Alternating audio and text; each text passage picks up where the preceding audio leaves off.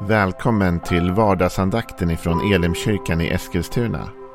Det här är en podcast som kommer ut måndagar till fredagar. Om du vill veta mer om vilka vi är, vad vi tror på, hur du kan komma i kontakt med oss eller vad vi kan erbjuda dig för någonting så gå in på www.elimkyrkan.com. Får jättegärna gå in och likea vår Facebook-sida. Det är facebook.com elimeskilstuna. Eller så söker du upp oss på YouTube och då söker du på Elimkyrkan Eskilstuna. Vi vill jättegärna komma i kontakt med dig. Men nu lyssnar vi till dagens andakt. Välkommen till vardagsandakten. Jag heter Joel Backman. Jag är pastor i Elimkyrkan i Eskilstuna. Jag har precis släppt en ny bok som heter Tio liv och som handlar om hur Jesus möter och bemöter den som är sjuk. Om du vill läsa den boken så kan du beställa den av mig. Skicka ett mail till joel Skriv med din adress och vart jag ska skicka den och så får du en faktura på 179 kronor plus frakt. Men det är det värt för det är en riktigt bra bok. En annan riktigt, riktigt bra bok, en ännu bättre bok, är Ordspråksboken. Ordspråksboken går vi igenom just nu. Vi har kommit fram till kapitel 10. Och nu börjar den här boken byta karaktär lite grann. De första nio kapitlen har ju varit ganska långa sammanhängande resonemang om vishet och okunskap och så vidare. Men nu blir det korta men kärnfulla eh, ordspråk som Salomo har samlat. Då. Och då tar vi bara ett av dem idag och går igenom ur det tionde kapitlet av Ordspråksboken. Och då hoppar vi fram till vers 22. Herrens välsignelse ger rikedom. Egen möda tillför inget, säger Salomo. Vi tar det igen. Herrens välsignelse ger rikedom.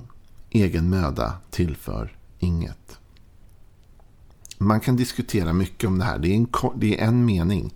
Och ändå finns det så mycket att säga om den här texten. Det här med rikedom.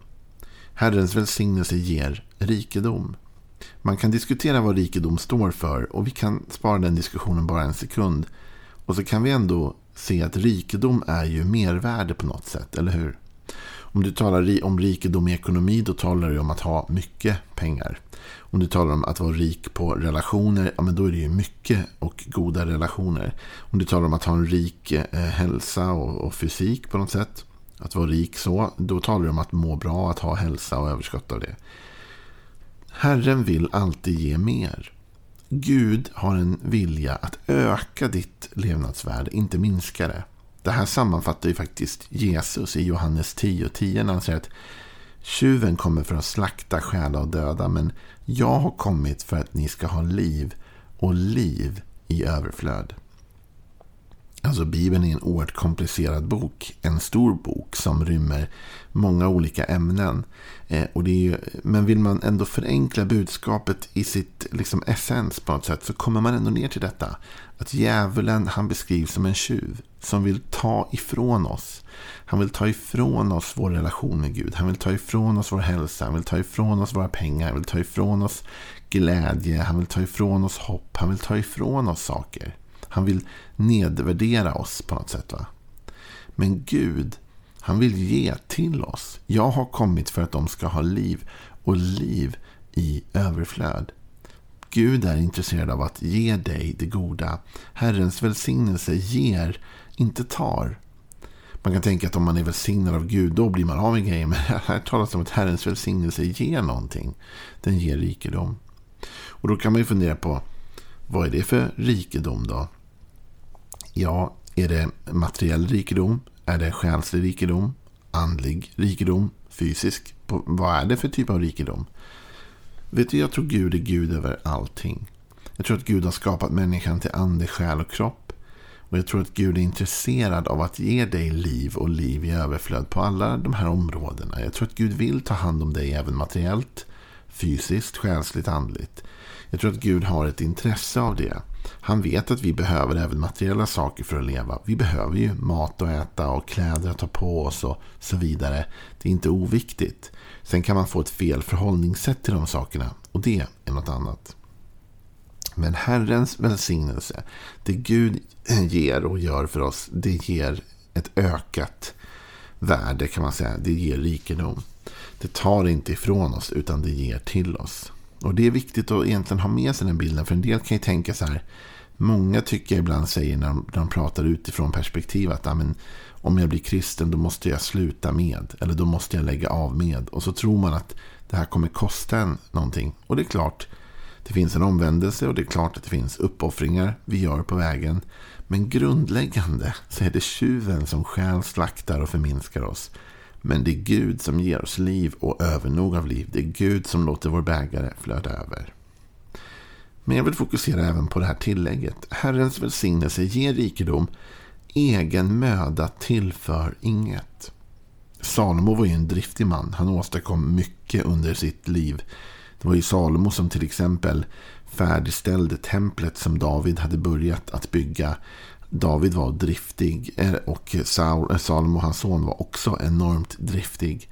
Det här var människor som gjorde mycket. Han ledde ett land, han var inte lat.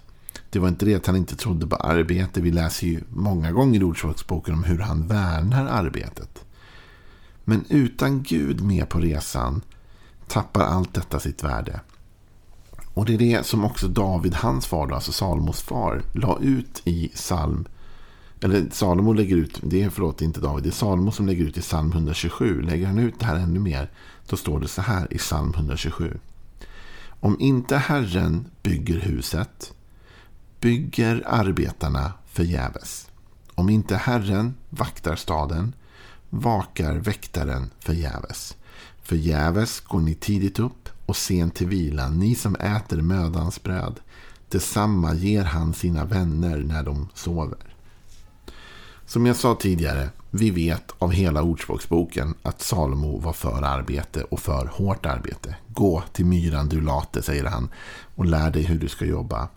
Vi vet att både Salomo och hans far var otroligt driftiga män som gjorde enormt mycket. Så de är inte emot arbete. Men någonting har Salomo sett. Och det är att när man bygger sitt liv utan Gud, utan att räkna med Gud, då är det ett förgängligt och fåfängligt bygge. Det blir ingenting av det. Om inte Herren bygger huset bygger arbetarna förgäves. Om inte Herren vaktar staden vakar väktaren förgäves. Och förgäves går vi tidigt upp och sent till vila, ni som äter mödans bröd. Och så kommer den här formuleringen som är så läcker på något sätt. Detsamma ger han sina vänner när de sover. Jag älskar detta med Gud. Salomo menar att det du sliter för, det du jobbar för, det du håller på liksom nästan kör dig i väggen på. Det kan Gud ge till dig medan du sover. Medan du till och med är inaktiv så arbetar Gud för dig. Så den egna mödan, den ska inte försummas. Det är inte det att du och jag inte ska jobba eller inte ska bidra. Men utan Guds ledning blir det inget av det. Se till att du inte jobbar på ett bygge som Gud inte har liksom satt igång. Se till att du bygger på det han ber dig bygga på. När du och jag vandrar på Guds väg då kommer han ge oss arbetstillfällen. Han kommer ge oss utmaningar. Han kommer ge oss möjligheter. Och Det kommer kräva mycket jobb och det kommer kräva mycket energi. Men faktum är att när vi gör det Gud ber oss göra och vandrar på den väg där han leder oss. Då kommer det bli ett fantastiskt bygge. Som håller och som ger rikedom Herrens välsignelse ger rikedom. Men när du och jag själva bygger vårt eget och inte involverar Gud, då bäddar vi för en katastrof. När vi tänker ja, jag bygger min ekonomi som jag vill bygga den. Jag behöver inte lyssna till vad Bibeln har att säga om pengar. Utan jag följer mina egna vägar. Då bygger du fåfängligt.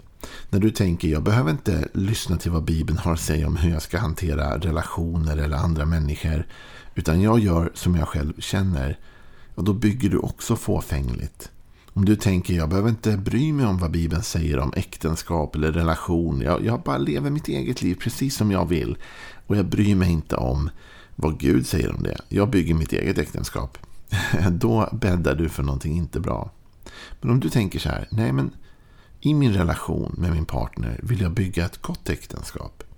Så jag försöker lyssna till vad Bibeln lär om relationer och om hur man beter sig med varandra. Då kommer du bygga ett stabilt bygge.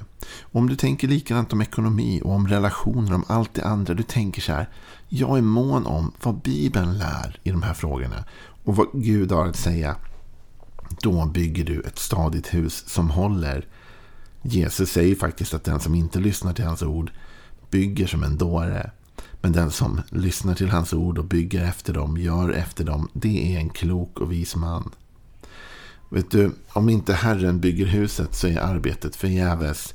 Se till att du inte bygger på något som är förgäves. Utan se till att du bygger på något som kommer hålla. Och det gör du genom att inse att det du söker efter, det du strävar efter kan Gud ge dig till och med när du sover. Men det går att översätta det här på ett annat sätt också, vilket är ganska intressant. Det står ju så här, Herrens välsignelse ger rikedom, egen möda tillför inget. Det går också att översätta så här. Ehm, en annan översättning säger, han tillför inget besvär med den.